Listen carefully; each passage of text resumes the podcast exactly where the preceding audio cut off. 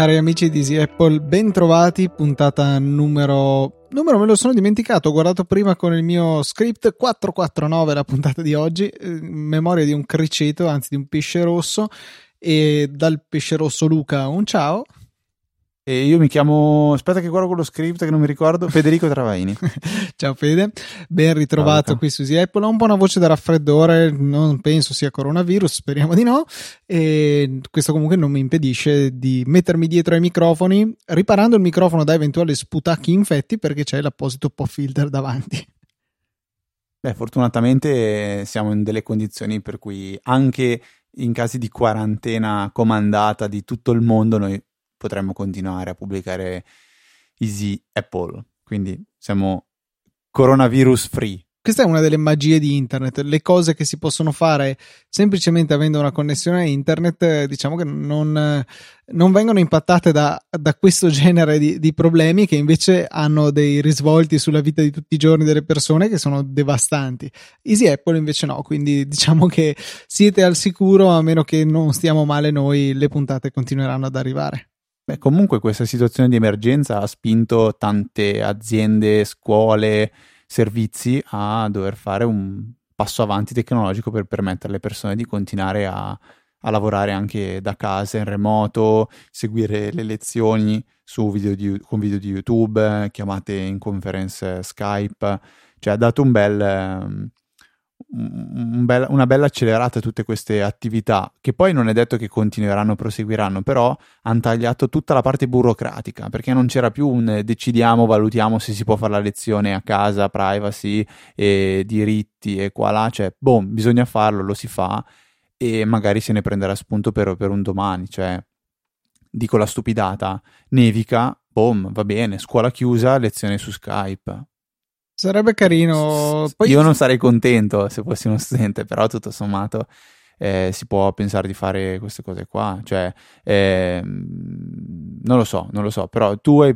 hai avuto esperienza in questi giorni di smart, smart working o cose simili No, sono, ho sempre potuto andare a lavorare senza problemi, eh, però trovo positivo che venga data questa possibilità. Chiaro, ci sono dei lavori, evidentemente il gommista non può eh, farlo da casa, deve andare in officina, ha bisogno dei suoi attrezzi, ma ci sono tutta una serie di altri lavori che una volta che si ha una connessione a internet, un computer, un telefono, possono essere fatti più o meno ovunque nel mondo. E per questi, secondo me, sarebbe opportuno che ci dessimo una mossa a cercare di rendere possibile lavorare anche da casa. In tante aziende più spesso penso in quelle piccole rispetto a quelle grandi è visto di cattivo occhio perché tra virgolette non controlli il lavoratore ma mm, secondo me spostando un attimino eh, l'idea di lavoro da eh, passare del tempo su una sedia a raggiungere degli obiettivi quando lo raggiungi a casa, lo raggiungi al lavoro è uguale, ci hai messo la metà del tempo, bravo, eh, ci hai messo di più, mm, problema tuo, dovevi arrivare comunque al risultato. Quindi secondo me un attimino modernizzare la concezione del lavoro, ripeto, per quelle attività che lo consentono è sicuramente positivo, trovo un po' assurdo che ci sia voluta un'emergenza sanitaria di questo genere per, per diciamo portare all'attenzione de- della gente comune questo tipo di tematiche però magari non tutto il male viene per nuocere e da, questa, da questo fastidio diciamo del coronavirus ci resterà almeno eh, una maggiore apertura nei confronti del telelavoro quando è possibile quando si vuole perché può anche starci che uno non si trovi bene a lavorare da casa perché gli piace trovarsi con i colleghi gli piace l'idea comunque di uscire di casa che crea una separazione netta tra eh, quando sto lavorando e quando invece sono a casa eh, lavorare da casa è sicuramente tutto un po' più ehm, labile questo confine. Eh, però appunto lasciare questa libertà quando ce n'è bisogno, quando fa comodo, banalmente deve venirmi l'idraulico. L'idraulico lavora più o meno negli stessi orari in cui lavoriamo tutti, per cui dobbiamo essere a casa, magari prenderci un permesso, eh, semplicemente per aprirgli la porta, perché mica gli passiamo la chiave intanto che ci sistema il lavandino. Eh, dobbiamo semplicemente essere lì, quindi zero valore alla nostra presenza. Se però siamo sul tavolo della cucina, magari che gli diamo un occhio, se ci chiede qualcosa possiamo aiutarlo, ma nel frattempo continuiamo a lavorare, non perdiamo la giornata di lavoro e otteniamo anche un vantaggio concreto nella vita privata, diciamo. Io faccio un po' da bastian contrario, nel senso che eh, sì, lo smart working è bello, però bisogna pensarlo in maniera totalmente moderata.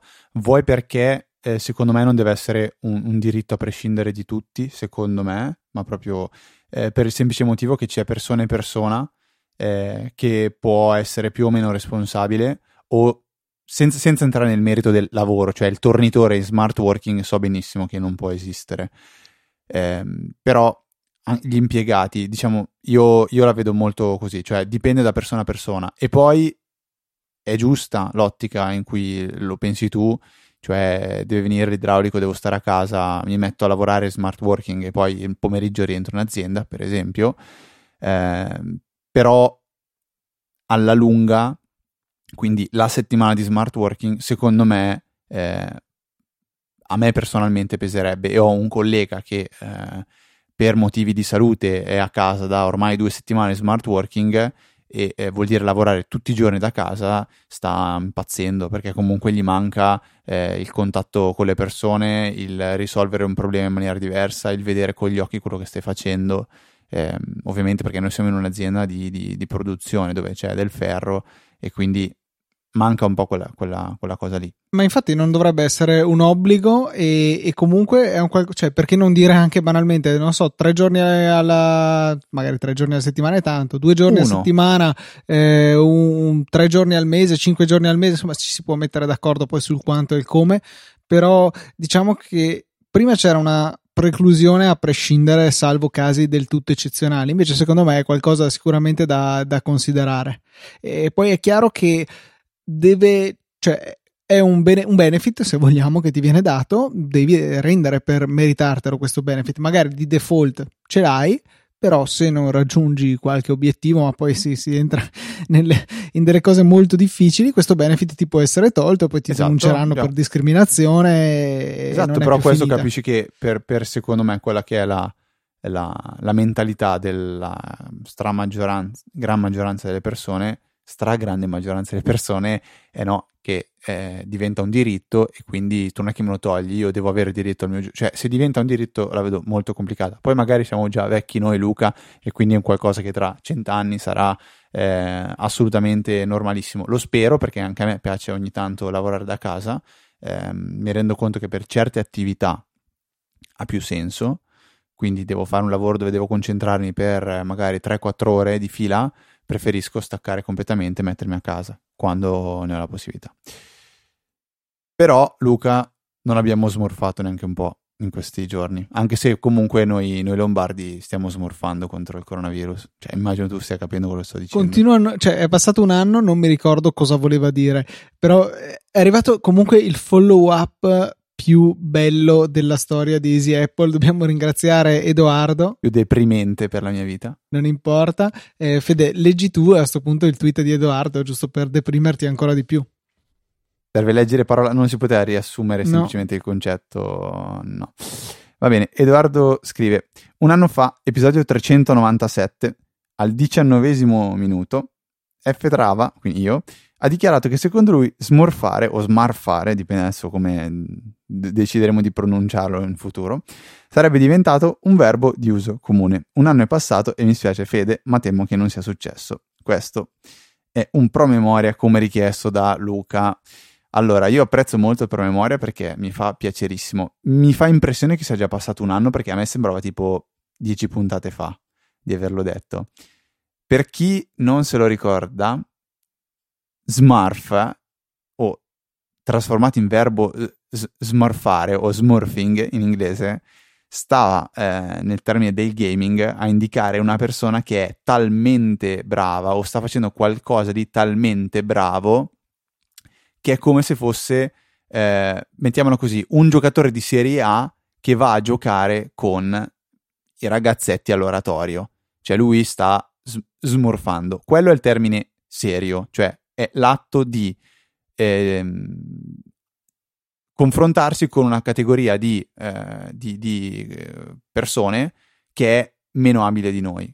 Ok? Quindi questo è il concetto, giocatore di Serie A che va a giocare a calcetto. Lo si usa in termine un po' più simpatico quando invece uno che è, sta giocando all'oratorio, un ragazzo, fa un gol in rovesciata eh, e fa una cosa stra, stra difficile, ma lo fa bene, la fa, fa, fa, una cosa che sembra di un altro livello, si dice hai smorfato, smarfato. Questo nel, nel mondo del gaming. Luca, mi spiace che tu non capisca, però un giorno ti ricordo che a tuo figlio dovrai spiegargli cosa significa smorfare. Oppure quando ti dirà, papi, ho smorfato oggi a scuola, ho preso 9. E tu dirai, ah, Federico me l'aveva detto. Eh, no, continuo a insistere che secondo me non è un termine che entrerà nel dire comune. No, non penso anch'io. Dipende quanto il gaming, uh, il gaming uh, in termini di esports diventerà popolare. Sono convinto tanto, però no, non penso che possa diventare così diffuso da rientrare nel gergo comune. È un, una termine che è così specifico anche in realtà perché boh, non mi sembra molto utile nella vita di tutti i giorni. Eh, ma no, io parlavo in generale, cioè te- ci sono tantissimi termini che si usano nell'ambito del gaming, cioè lasciamo stare il gioco che oggi sta guidando il mondo del, degli sport elettronici, che comunque resta League of Legends, che fa dei numeri pazzeschi. Stavo andando a cercare quanto, quanti spettatori ha fatto la finale dei mondiali dell'anno scorso. Cioè, ti dico un numero, sono 44 milioni di persone che hanno visto, cioè 44 milioni di views, di viewers, che è una cifra spropositata. Cioè, penso su questo siamo d'accordo tutti. Non so quanto possa durare, perché eh, nella storia eh, dei, video, dei videogiochi difficilmente un gioco è riuscito a durare per così tanto tempo, restare popolare, restare giocato. E oggi praticamente questo gioco League of Legends sta un po' facendo come se fosse uno sport tipo il calcio. Il calcio si gioca da cent'anni, è ovvio che FIFA eh, continua a essere popolare, si continua a giocare, esiste la parte di eh, esports di FIFA, così come esiste quella di Formula 1, ma questo che, che è, è, un gioco a sé stante, eh, non so se tra 5 anni avrà stufato o salterà fuori qual- di qualcosa di nuovo, qualcosa di diverso, o non so se è sbagliato pensare agli sport elettronici eh, come un gioco o più giochi, ma come una, un'attività. E poi ci saranno le, le categorie. È come dire l'atletica, poi c'è il salto in lungo, i 400 metri, 100 metri, solo che nel, nel corso del, del, tempo questi 100 metri diventano i 110 metri o i 103 metri o i 102 metri con una gamba perché i giochi continuano a cambiare. E quindi quanto questa... Adesso Luca, se hai messo la Nina Nana anche stavolta, t'ammazzo. No, no, no okay. non fa più ridere ok? Eh, cioè, dipende quanto questa attività diventerà popolare perché eh, potrebbe portare ehm, nuovi, delle nuove parole anche nell'uso comune, come penso abbia fatto il calcio. Non so se mi viene in mente qualcosa, cioè mh, qualche aff- affinità tra il, una parola usata nel gergo calcistico e poi riportata anche nel, nell'uso comune, non, non mi viene in mente, però il cartellino giallo, per esempio, cioè quando uno fa qualcosa di sbagliato ti do l'ammonizione, quella è una roba portata dal, dallo sport ed è nel linguaggio comune. Non so. Vero, corretto. Tipo, tipo il, il, bannare, ti banno. Cioè, che è un termine molto. Che l'ho visto, l'ho sentito usare anche in maniera impropria, intendendo eh, spuntare qualcosa, tipo bannare una casella. Barrare? No, okay. bannare. No, no, bannare vuol dire escludere, mettere una sorta di blacklist, però il ban è una espellere, cosa... Vabbè, vuol dire proprio espellere. Mm, ma non è. No, non, non è, no, non è vero, non è vero. Vuol dire mettere al bando. Ok, però non è una cosa di videogiochi, è una cosa eh, dei, eh, de, delle chat. Penso che sia nata da tipo i server IRC, quelle robe lì. For- non lo so, eh, sto, sto, pensando. Sicuramente magari ancora qualcosa prima. Però ai tempi dei forum c'era già il ban e tutto il resto. Vabbè, niente, quindi dopo aver dato questa triste notizia penso che possiamo continuare con invece un follow up che per me è stato super gioioso perché Giampaolo su Twitter mi scrive ciao. Nell'app ufficiale di Reddit, sotto profile history, hai la history dei post visti, quelli a cui hai messo upvote e quelli dove hai messo downvote. È un menu, attend- menu a tendina piccolo in alto a sinistra. Io la scorsa puntata avevo detto scaricatevi Apollo perché è un client che permette di fare una cosa che col client ufficiale non si può fare, al di là di essere più o meno avanzato, più o meno bello. Ecco, Giampaolo invece mi ha fatto vedere che è molto nascosto, però si riesce a vedere anche gli upvote dall'app ufficiale, quindi sotto profile history c'è anche la history dei, uh, degli upvote con l'applicazione ufficiale. Questa è un'ottima notizia. Ringrazio Giampaolo, l'ho già fatto, gli ho mandato anche un cuoricino su Twitter. Eh, rettifico e condivido con tutti gli utenti. Chissà quanti adesso che usano Reddit diranno: Ah, è vero, si può, bello. Una domanda invece che arriva sempre su Twitter, Luca, si riaggancia alla scorsa puntata dove abbiamo citato e parlato dei feed RSS. Eh, in particolare, eh, Peval Frengol, quindi l'ascoltatore che abbiamo citato scorsa puntata, uno di quelli storici, dice: Va bene, ok, ma quali siete iscritti?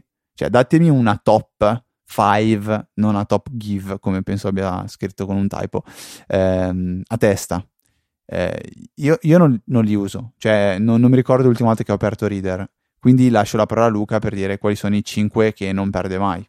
Eh, oddio, è difficile dire non perdo mai. Io li sfoglio sempre tutti e non ce n'è nessuno di cui leggo sempre tutti gli articoli. Leggo un po' in base all'interesse. Ho aperto adesso il mio reader e vedo Anante, Cars Technica, Back, il blog di Backblaze, Brett Terpstra, Cloudflare, Daring Fireball, Hacker News, eh, Mac Rumors, Mac Sparky, Mac Stories, Fastidio.net, eh, Serve the Home, Six Colors, cioè ne ho tanti a cui sono iscritto. Non... Francamente, non ce n'è nessuno.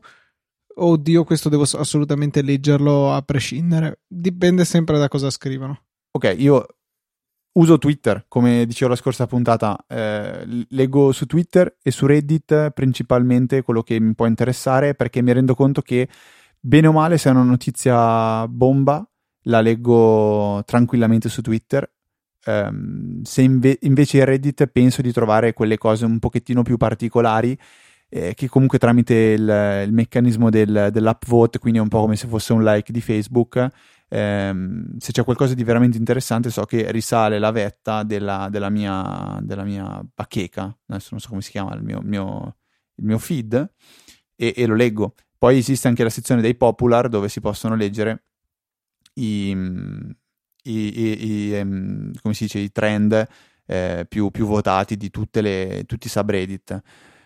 Come, come, come feed RSS penso che seguirei, ecco sì, seguo il canale di Saggiamente su, su, su Telegram, quindi so che tutto quello che posta Maurizio ehm, lo, lo, leggo bene o male, cioè perlomeno il titolo, quindi anche lì se c'è qualcosa di super mega importante, cioè quando Apple annuncerà per esempio il WWDC o dirà non si fa previa del coronavirus, so che Maurizio farà un articolo e quindi so che lo leggerò da lì, ecco, qua questo è un pochettino quello che io faccio. Altro sui feed RSS, non so se abbiamo da, da aggiungere, l'applicazione no. penso che si usi Reader. Io uso Reader, sì, e um, un piccolo cambiamento che ho fatto rispetto al passato è che non, non mi appoggio più a Feedly come aggregatore, come sì, aggregatore di feed RSS, servizio che li tiene monitorati e tiene eh, il conto di cosa ho letto e che cosa no, eh, perché sono passato a Fresh RSS che è un, uh, una piattaforma che ti devi installare tu sul tuo server perché ho fatto questa scelta perché volevo boh, tutto sommato togliere a Feedly la, la, possibilità di vedere e monetizzare le mie abitudini di lettura. Fresh RSS risiede sul mio server, ci posso accedere solo io, ci sono solo io e fun- alla fine è del tutto trasparente per me come utente perché funziona alla stessa maniera, eh, raccoglie gli articoli e mi consente di vederli da reader. Io avevo un servizio del genere molto più complesso da installare in, su server, ma... Fever. Fever, eccolo. Ti ricordi come funzionava? Mi ricordo Era... che controllava tipo Twitter per... Allora, no, No? Cioè aveva due tipi di RSS a cui, a, a cui dovevi, che, che, dovevi diciamo, impostare. Uno che erano le, le notizie, eh, dei, erano i siti sostanzialmente. Cioè dicevi io voglio leggere eh, saggiamente, voglio leggere Mac Stories, voglio leggere 9 to 5 Mac, eh, eccetera eccetera. Poi un altro che erano i, i, termometri, cioè aggiungevi, potevi aggiungere sì un feed di Twitter, oppure potevi mettere Hack News, potevi mettere, ehm, non so, Reddit, potevi mettere tanti siti che sapevi che ripostavano ehm, dei link che puntavano al sito principale, ok? E cos'è che veniva, veniva, fatto? Venivano usati tutti questi secondo, secondi RSS per vedere, eh, per, per dare un punteggio agli articoli pubblicati nel, nel, nel, main RSS. E quindi eh, quando un articolo scritto da Mac Stories veniva linkato da altri 15 siti che tu avevi deciso, allora quel sito, quell'articolo di Mac Stories diventava un articolo importante, quindi è come se salisse la, la fever, la febbre. È un meccanismo interessante, però tutto sommato penso che oggi si possa fare cioè, senza dover stare a manu- manualmente a dire questo sì, questo no, questo sì, questo no. È quello che fa sostanzialmente Twitter, già di suo più o meno. Con il suo algoritmo, sì, che però è qualcosa che si ha solamente, e sottolineo per fortuna, nella, nella versione di, di, Twitter col client ufficiale. Con Tweetbot si ha tutto in maniera cronologica. Eh, ma io uso Twitter, eh, non uso praticamente più Tweetbot perché mi trovo bene per come uso Twitter, non, non mi dà l'ansia di dover leggere tutto. A me proprio non piace come funziona quell'applicazione e, ma neanche Tweetbot mi dà l'ansia di leggere tutto. Cioè, vedo il conteggio, se sono 50 li leggo, se sono 500 vado in cima e basta. Eh, lo so, però io prima facevo proprio così, cioè volevo leggere tutto perché avevo il tweet marker, quindi dicevo, sono arrivato qua, boom, salgo, salgo, salgo, salgo, salgo. E comunque se vado in cima non so che cosa mi sto perdendo in mezzo. Mentre comunque con l'applicazione ufficiale di Twitter ti vengono mostrati quelli che sono i post che secondo lui ti interessano di più. È vero che rischi di finire una bolla dove certe persone non le leggi più perché twittano una volta ogni tot. Però questo è il tempo che ci, ci dedico e onestamente mi sta piacendo. E, e, va bene, e va benissimo. Invece passiamo al momento esorcismo, direi, de, di questa puntata, perché ci ha mandato un video il nostro ascoltatore Riccardo che ritrae eh, colto in fragranza di reato dalla sua telecamera di sorveglianza, eh, vede l'iPad che era abbandonato su un tavolo con lo schermo bloccato che comincia tipo a sparaflesciare come fosse posseduto dal demonio e lo schermo si, si accende, lampeggia e, e, e poi smette senza, senza un apparente motivo. Secondo me è un video da tipo striscia la notizia o qualcosa del genere, perché è, veramente particolare, cioè stanza buia, tutto buio, a un certo punto vedi un iPhone che inizia, un iPad che inizia a lampeggiare a manetta. Allora, perché ehm, quello che ci chiede Riccardo è hackerato o bug? Hackerato dubito, perché se dovessi hackerare un, un iPad probabilmente, adesso non, sto fantasticando, eh, molto da film, no, no, non, non, cercherei mai di attirare l'attenzione facendo sparaflesciare un, uno schermo al buio anzi probabilmente se lo hackero non voglio neanche accendere lo schermo, ma vado a vedermi file o cartelle possibilmente ehm, ad iPhone, ad iPad spento, con, la, con, l'iPad con lo schermo spento. Non so se sto dicendo una vaccata, Luca, eh, però la, la, la, prima cosa che ho pensato io è magari ci attiva una funzione che non so neanche se esiste su iPad perché non, non ne ho mai sentito la necessità di averla quella dell'accessibilità che c'è su iPhone che dice quando mi arriva una chiamata o messaggio spara flash eh, con il flash, quindi il flash inizia a lampeggiare quando ti chiamano o quando eh, arriva un messaggio. Magari esiste anche su iPad e su è un iPad senza flash lo fa con lo schermo. Non lo so, dubito. L'alternativa è un bug strano perché ehm, quello, che dice, ehm, quello che dice Riccardo è la prima cosa che ho controllato quando sono tornato a casa è se c'erano delle notifiche, ok? E, ehm, e però mi viene un flash proprio in questo momento mentre lo dico, perché Riccardo di notifiche non ne ha trovato. Potrebbe esserci un caso molto, molto eh, vero, ve, veritiero, che è questo. Ipotizziamo che in quel momento l'iPad ha qualche problema di ricezione delle mail, ok? Um, l'iPad per, non so, un'ora non riceve 30 mail di lavoro che tu hai configurato o mail personali. In un certo momento riceve la connessione e inizia a ricevere 30 mail di notifiche e inizia ad accendersi. Bam, però poi si rende conto che quelle mail tu magari le hai già lette dall'iPhone e quindi le notifiche scompaiono. Potrebbe essere un'idea del genere. Non penso che comunque lo schermo eh, flasherebbe, cioè rimarrebbe costantemente acceso. Luca, non so se tu hai un'opinione su questa mia possibile, cioè, ehm, dottor Holmes ha qualche cosa da dire a riguardo? Veramente no, cioè non, non, so che altro aggiungere. Come dicevo, mi sembra posseduto questo iPad. No, deve essere, deve essere un bug. O il bug oppure il, il Ma discorso la mia, la mia teoria, secondo te, può essere sensata? Può essere. non, non mi sento di sbilanciarmi. Vabbè, niente, quindi questo è quanto.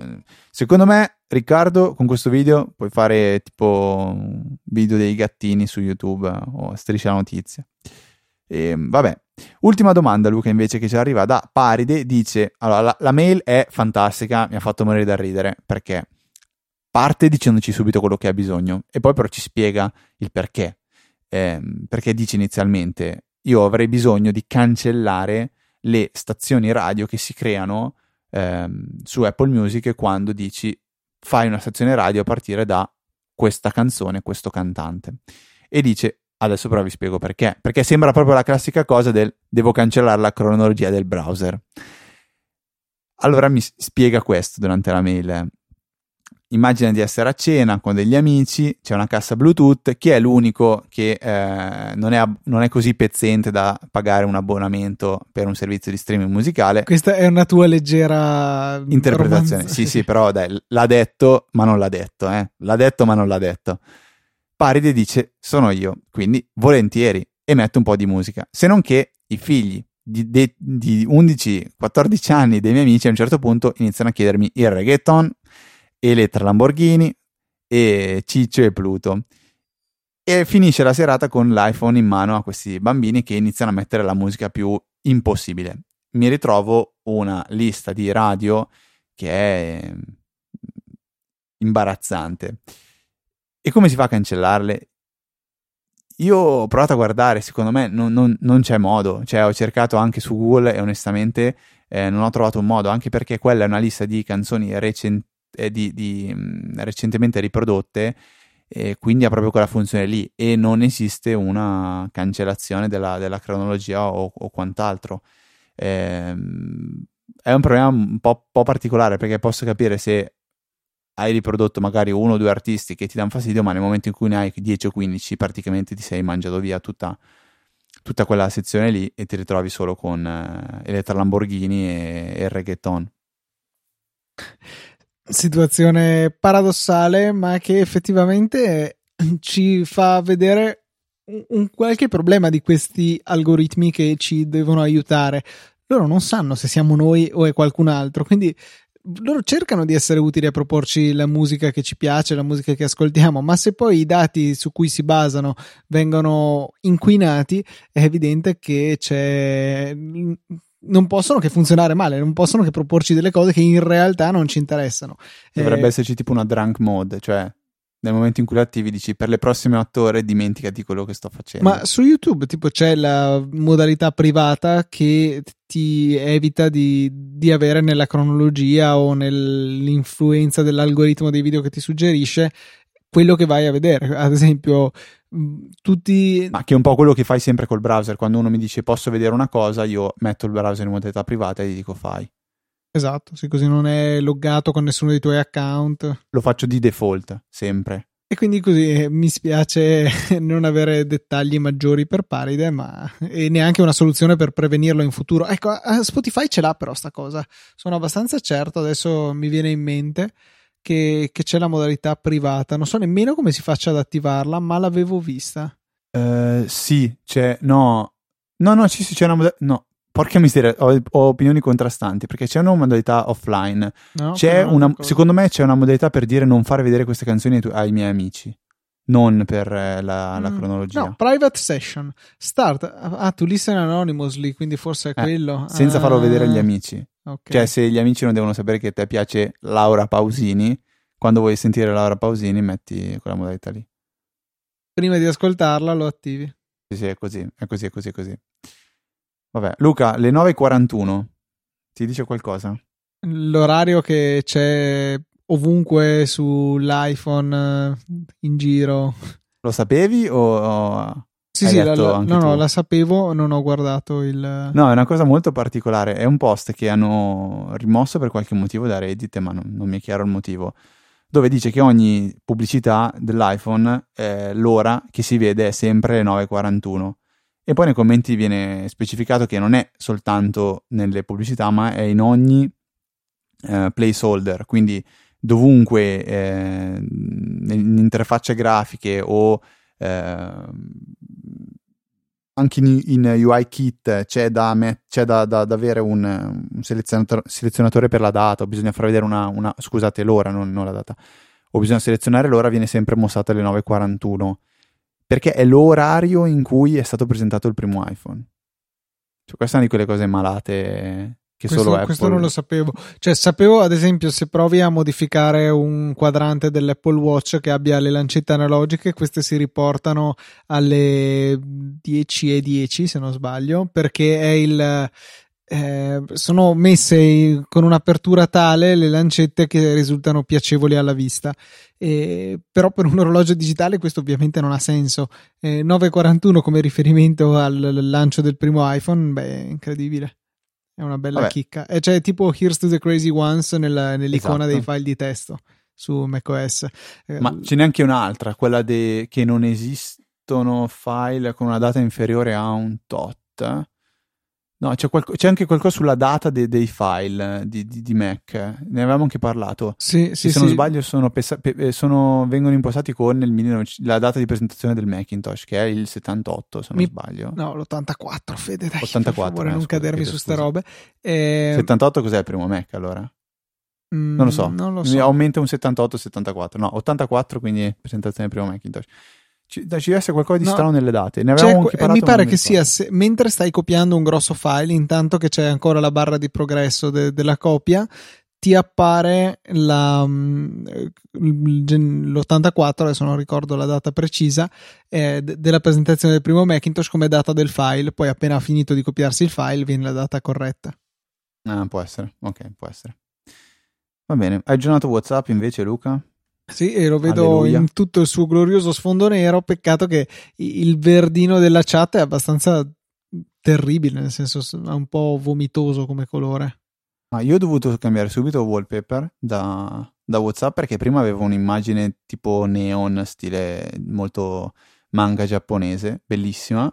Eh, però adesso che c'è le, la chat nera e, verdo, e verdognola faceva abbastanza schifo, quindi ho messo uno sfondo praticamente nero, nero, nero e ho letto tante persone che sono, cioè ci hanno messo quanto? Tre anni, fare una versione di più forse, a introdurre la dark mode su WhatsApp e sono riusciti a farla. No, l'hanno introdotta con eh, iOS 13 su iOS, quindi... No, però dai, cioè, quant- da quanto tempo esiste il concetto di dark mode e quant'altro? Cioè Telegram da quanto ce l'ha? Tre anni, tranquillamente, anche di più forse. Sì, d'accordo, ma allora dovresti estenderlo ad iOS che ci ha messo svariati anni. No, secondo me il momento in cui era obbligatorio averla per tutte le applicazioni è stato nel momento che hanno lanciato la modalità stessa su iOS. A quel punto lì, avendola di sistema, avendo tutte le app di sistema che vi si conformano e un sacco di altre applicazioni che si sono adeguate a questo sistema in tempi brevi, fa ridere che con il solito tempismo ci abbiano messo sei mesi. Eh, è anche vero che le applicazioni di Google per Google Docs, Sheets, eccetera, non supportano le nuove funzionalità tipo multifinestra dell'iPad. Sì, ma quelle sono cose evolute, cioè come YouTube. Mm, non lo so, non no, non è vero perché cioè, su YouTube può avere un senso non avere il PIP, magari abilitartelo solo con YouTube Premium, quello va bene. Quello che non ha senso è togliere, o meglio, non dare queste funzionalità, non implementarle per uno strumento di produttività. Alla fine, se ha, come non supportava lo split screen, cioè hanno avuto tutta una serie di ritardi nell'adozione delle ultime funzionalità del sistema operativo. Su un'applicazione di produttività in cui Google ha semplicemente l'interesse che tu la usi tanto e ti abitui, non vedo quale senso strategico potrebbe avere il evitare di fornire delle funzionalità che sono ormai disponibili a sistema. Essere Facebook, qual è l'utilità? Quindi... No, eh, Google, Fede. Vabbè, comunque esiste eh, un modo per disattivare la dark mode e tenerla attiva in tutto il resto. eh, bisogna usare shortcut.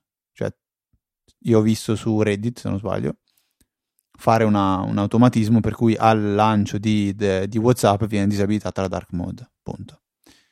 Eh, può essere più o meno comodo, io è una cosa che non farei mai, però sappiate che nel caso ci sia questa, questa necessità, il problema si risolve giocando in casa senza dover stare a scaricare nessun altro tipo di applicazione o quant'altro, impazzire.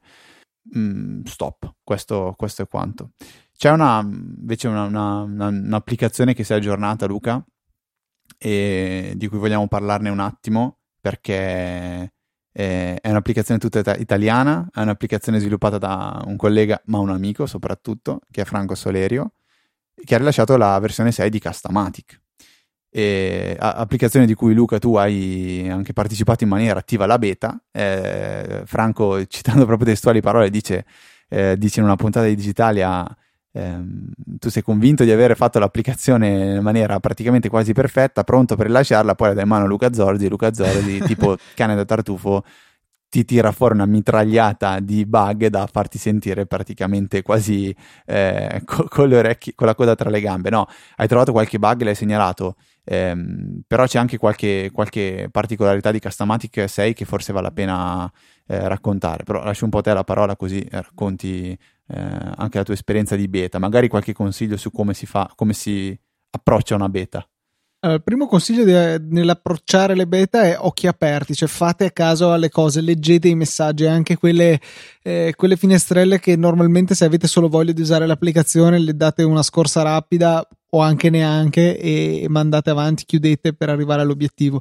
Fate caso, pensate alle cose, eh, così che insomma avevo trovato alcune dinamiche che o non mi convincevano o erano sbagliate, ma ci sta, l'applicazione era in fase di sviluppo, eh, mi fa piacere avere contribuito a, alla sua riuscita.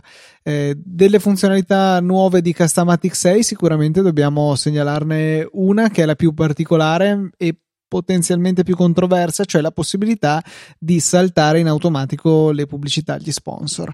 Eh, in realtà è automatico fino a un certo punto, nel senso che paradossalmente richiede collaborazione da parte dei podcaster stessi perché per poter saltare le pubblicità eh, lui in realtà va a saltare dei capitoli che devono contenere determinate parole chiave che andiamo poi noi a definire nell'applicazione. Ad esempio la parola sponsor eh, che mettono molti podcast può essere indicata come eh, una di quelle eh, parole il cui capitolo va, va saltato in automatico Chiaro che se il, um, eh, il, lo sviluppatore, o meglio, il podcaster non inserisce la parola sponsor, eh, la funzionalità non, non ha senso, non, non, può funzionare, non può sapere quali sono le pubblicità. E quindi, come podcaster, si ha la possibilità di inibire questa funzionalità. Non scrivi niente, scrivi Squarespace come titolo del capitolo oppure una cosa che non c'entra niente e Castamatic rimarrà al palo e gli toccherà eh, continuare a riprodurre anche quel capitolo. Oppure si può fare un'altra cosa molto più amichevole che fanno direi praticamente tutti i podcast con sponsor e capitoli. Eh, appunto, qua tra parentesi, un'altra cosa, se il podcast non ha i capitoli non c'è verso di saltare i, le pubblicità con questa funzionalità di Castamatic. Eh, se il podcast Ehm, cosa stavo dicendo? Non hai capitoli, non si può saltare. Ah, sì, ecco, si dà la possibilità agli ascoltatori di saltare il grosso della, eh, della um, lettura dello sponsor, ma si tra virgolette di si obbliga a sentire il finale, tipo usa il codice Pippo10 per avere il 10% di sconto, ancora una volta ti ricordiamo, vai su superpippo.paperinic.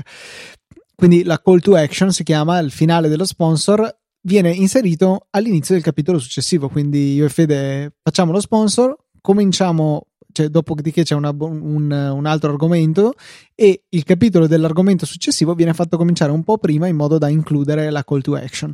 Questo secondo me è un ottimo...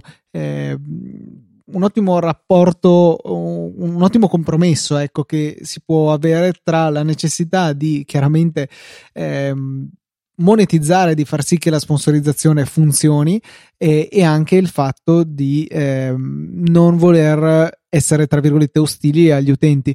Dopotutto, se mi sono sentito 200.000 volte perché Squarespace è un ottimo modo per fare il proprio sito web, magari posso anche evitare di sentirmelo la millesima volta e vado solo alla fine dove eventualmente sento il codice sconto di Digitalia e lo utilizzo nel, se avrò bisogno del, del servizio. Questo secondo me ci sta come funzionalità. Altra cosa di cui vado molto fiero perché ho suggerito a Franco la funzionalità che secondo me è, è fondamentale è il, la definizione non solo di quali podcast sono prioritari nelle playlist automatiche, ma anche qua, quanto sono prioritari, chi è il più prioritario di tutti. Il mio obiettivo è avere una playlist sempre aggiornata con i podcast nell'ordine in cui li voglio ascoltare io. Quindi, ad esempio, esce una nuova puntata di eh, non mi ricordo qual è. Ah, sì, il mio primo è Breaking Italy, con tutto il giro che faccio per scaricarlo da, da YouTube.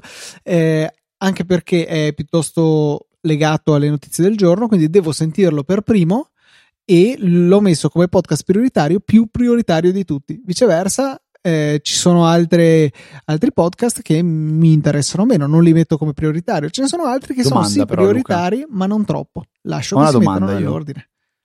Eh, per te prioritario, cioè più prioritario vuol dire che se stai ascoltando il podcast priorità 2. No, no, difficilmente interrompo un podcast, lo, lo ascolto fino in fondo e poi. Ok, quindi quando successivo- finisce la puntata, quella successiva da riprodurre va prima a vedere qual è la priorità. Tu questo ti aspetti. Esatto, esatto. Ok. Eh, sì, sì. È successo che pianti lì un podcast per ascoltarne un altro e poi riprendo dopo, ma sono casi eccezionali, veramente eccezionali. Di solito l- finisco quello che sto ascoltando e poi il successivo, cioè paradossalmente quello che sto ascoltando non è il primo della lista perché magari è diventato il terzo perché sono arrivati due più prioritari. Finito quello, passerò al primo e avanti così ad ascoltare. Io interrompo solo se sono quei podcast tipo tappabuchi, cioè quelli che ascolto, ma giusto perché non ho nient'altro da ascoltare e non ho, un- non ho trovato ancora un podcast veramente interessante che, che- che possa occuparmi meglio quel, quel- quel tempo che dedico all'ascolto dei podcast.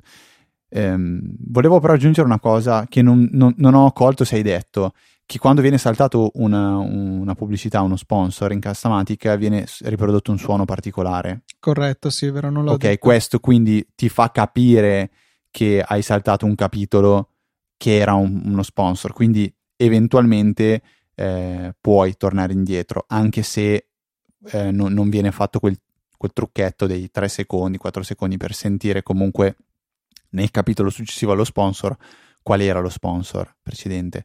E l'altra cosa che, ehm, cioè per, per cui questa funzione non ti dico che non mi piace, perché secondo me è, è- è ottima, perché io il 90% delle volte quando c'è uno sponsor lo salto. Tipo, faccio un esempio di un podcast che non ascolto più, ma che odiavo per quanti sponsor aveva, era quello di eh, MKBHD, che non mi ricordo neanche più come si chiama, Waveform mi sembra.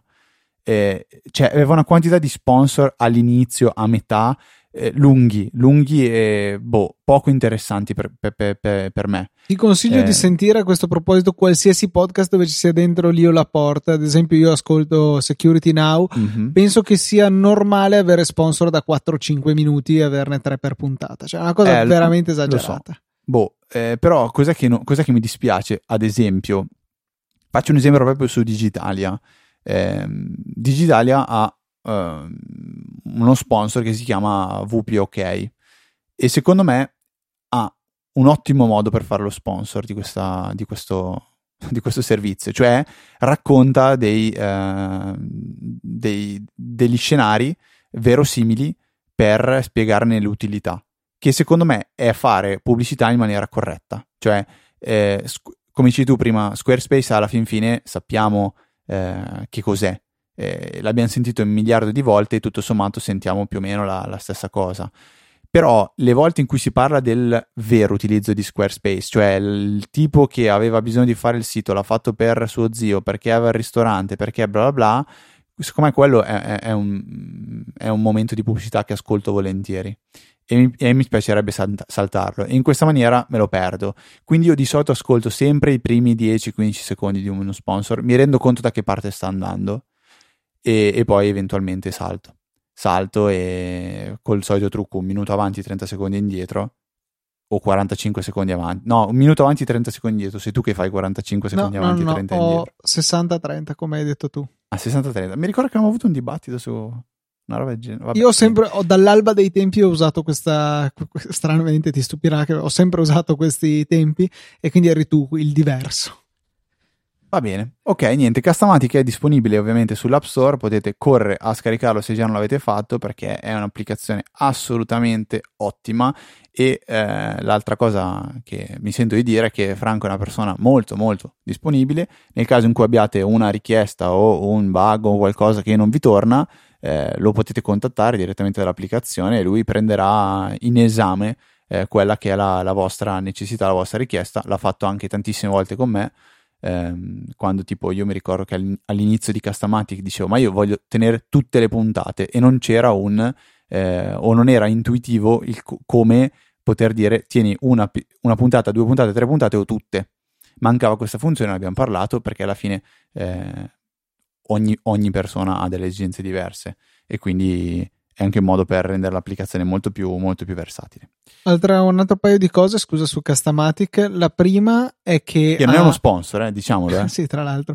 Quindi... Eh, puoi mandare bonifico franco ovviamente di 0,001 euro. No non è vero. Il nostro, il nostro, premio è avere un'applicazione del genere che sicuramente arricchisce il mondo del podcasting quindi veramente ci fa super piacere.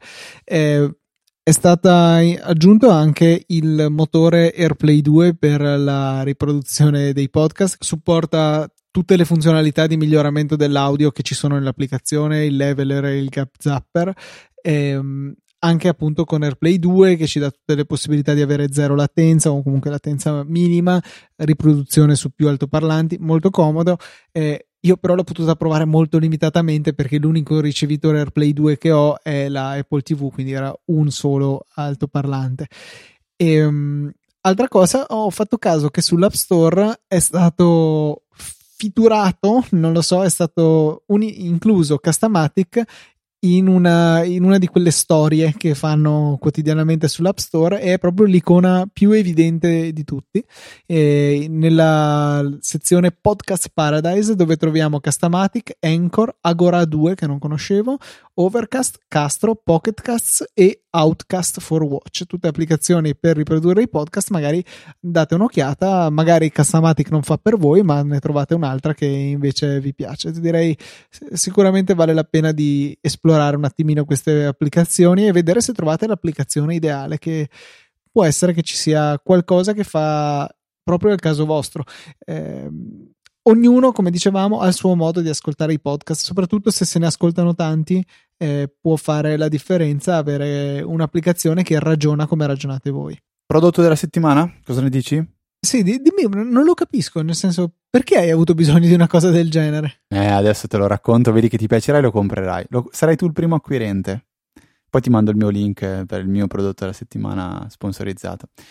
Allora, questo Elitech RC5 temperatura, temperatura data logger è un aggeggino tipo chiavetta USB che ha una funzione, quella di registrare la temperatura che eh, lui legge. Quindi mettete questo data logger in una stanza, date col tasto play la, l'inizio della registrazione, potete impostare quant'è l'intervallo di campionatura, così usiamo anche delle parole, Luca, che abbiamo imparato al Politecnico, usiamole. E ehm, sostanzialmente ogni secondo, 30 secondi, quel che è, lui registrerà la temperatura, con la possibilità anche di impostarli qual è, ehm, cioè, se voi pensate sia leggermente fuori offset, quindi eh, legge mezzo grado in più di un termometro che avete voi, potete dirgli no, guarda che in realtà sei 4, 0.4 gradi in meno, quindi abbassati. E eh, cosa succede una volta che questo ha finito di acquisire dati? Lo potete collegare al computer e subito in automatico, come lo collegate via USB, crea nella sua eh, memoria un PDF con il report di tutto quello che ha analizzato, facendo vedere anche il grafico della temperatura che sale e scende. Ed eventualmente si può installare anche il suo, suo software, software per poterlo customizzare, per poter avere un'analisi avanzata dei dati. Per me è una grandissima figata, è un giocattolino stupendo, ti spiego il nostro caso, eh, Luca, eh, concreto. In pratica abbiamo un nuovo locale mensa in azienda che eh, stiamo cercando di equilibrare in maniera, eh, in maniera corretta per quanto riguarda eh, la, la, temperatura dell'aria e nonostante ci siano dei termostati con eh, ovviamente delle diverse rampe che si possono fare o non fare, ci risulta difficile capire eh, com'è l'andamento della temperatura durante la notte, durante la mattina, perché il nostro obiettivo è che, eh, che questo, questo ambiente sia in temperatura corretta quando la gente arriva per mangiare, non prima e non dopo e non si scaldi troppo e non resti freddo. E quindi analizzando piano piano tutti questi dati giorno dopo giorno ci si rende conto dell'effetto che si ha quando eh, per esempio ehm, arrivano le persone, eh, l'inerzia del, della stanza durante, durante la notte, eh, tutte queste altre cose.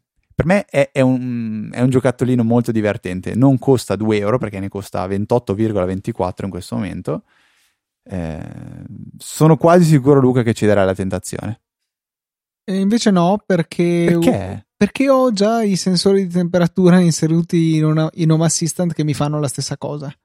Ok, boh, questo è dove devi metterlo al centro di una stanza. Eh, Posso farlo, quelli cavi, piccolini. senza niente. Io ho i sensori di temperatura della Xiaomi che sono grandi poco più di una moneta da 2 euro e spessi come quattro monete una sono sopra wireless, l'altra. cablati e batteria? Batteria CR2032 e durano mesi.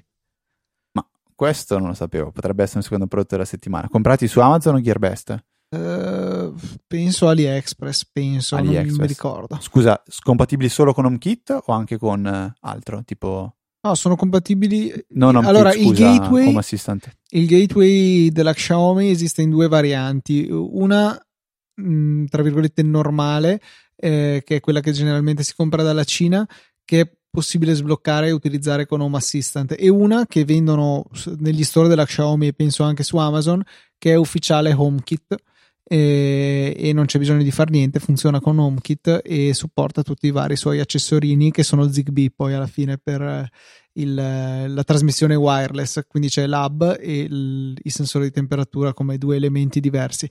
Per capire un attimino le differenze Zigbee, Wi-Fi, eccetera, eccetera, vi rimando alla puntata del saggio podcast che ho fatto con Maurizio in cui si parlava proprio di questo. Che penso abbiano ascoltato tutti, dai. Me lo auguro. Siamo. Che non, magari qualcuno ha detto, ma sì, non mi interessa e adesso ha, ha lo spunto per farlo. Va bene, niente, dai, questo è molto più, diciamo così, no, non richiede niente. Lo compri, lo metti in una stanza, premi play, poi premi pausa, lo attacchi in un computer, hai il tuo PDF. Ovviamente non ha la, la capacità di mostrare in tempo reale la temperatura come quello della Xiaomi. Sarà una guerra, io continuo a dire Xiaomi, tu continui a dire Xiaomi, vediamo a un certo punto chi vincerà. Mm, io, cioè, ma io lo dico non perché sia convinto che sia giusto, anzi posso anche essere consapevole che sia sbagliato, ma, ma boh, è lo stesso, non mi pesa. Io mi sono quasi convinto che sia giusto perché me l'aveva spiegato eh, qualcuno che Xiaomi vuol dire segretaria, una roba del genere, vuol dire tipo donna di servizio, una cosa del genere in cinese, che è un po' sessista, però è un modo per dire quella che ha il tuo servizio, cioè, cioè lei che ha il tuo lui o lei, facciamo così per non essere sessisti, che ha il tuo servizio. e quindi mi è rimasto in testa che Xiaomi. Potrebbe anche essere il maggiordomo a questo punto, per, giusto per non eh, sì, togliere sì, niente sì, Assolutamente, quello è Alfred però. Giusto.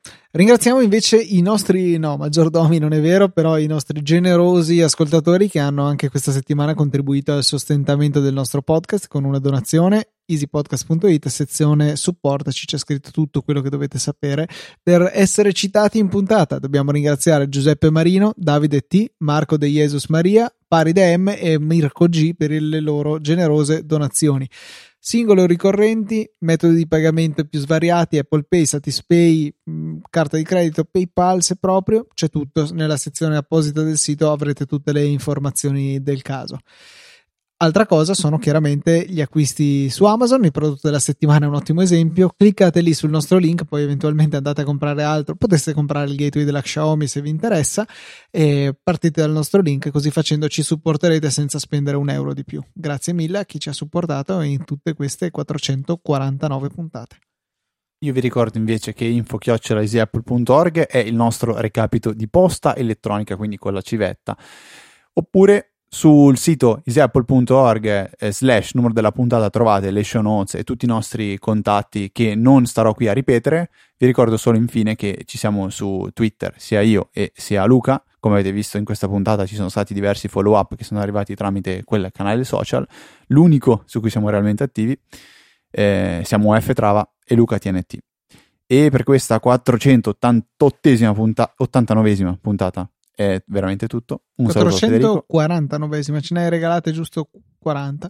Cos'è che ho detto io? 489esima, sì. Ah, questo sai che è il mio purtroppo eh, danno al cervello eh, subito non so quando, ma irreparabile. Non so se avevo mai raccontato questa, ma è sempre meglio della mia professoressa di matematica delle medie che scambiava la parola lapsus con la parola ictus e ogni tanto dopo aver detto Vabbè. una cosa per un'altra si scusava, scusate ragazzi, ho avuto un ictus e gli dicevamo sì, sono cose che capitano. Sì, boh, io ho questo difetto. Intanto penso una cosa e ne dico un'altra. A volte non è proprio comodo come difetto. Comunque, un saluto da Federico. Un saluto da Luca. E noi ci sentiamo la settimana prossima per una nuova puntata di Easy Apple.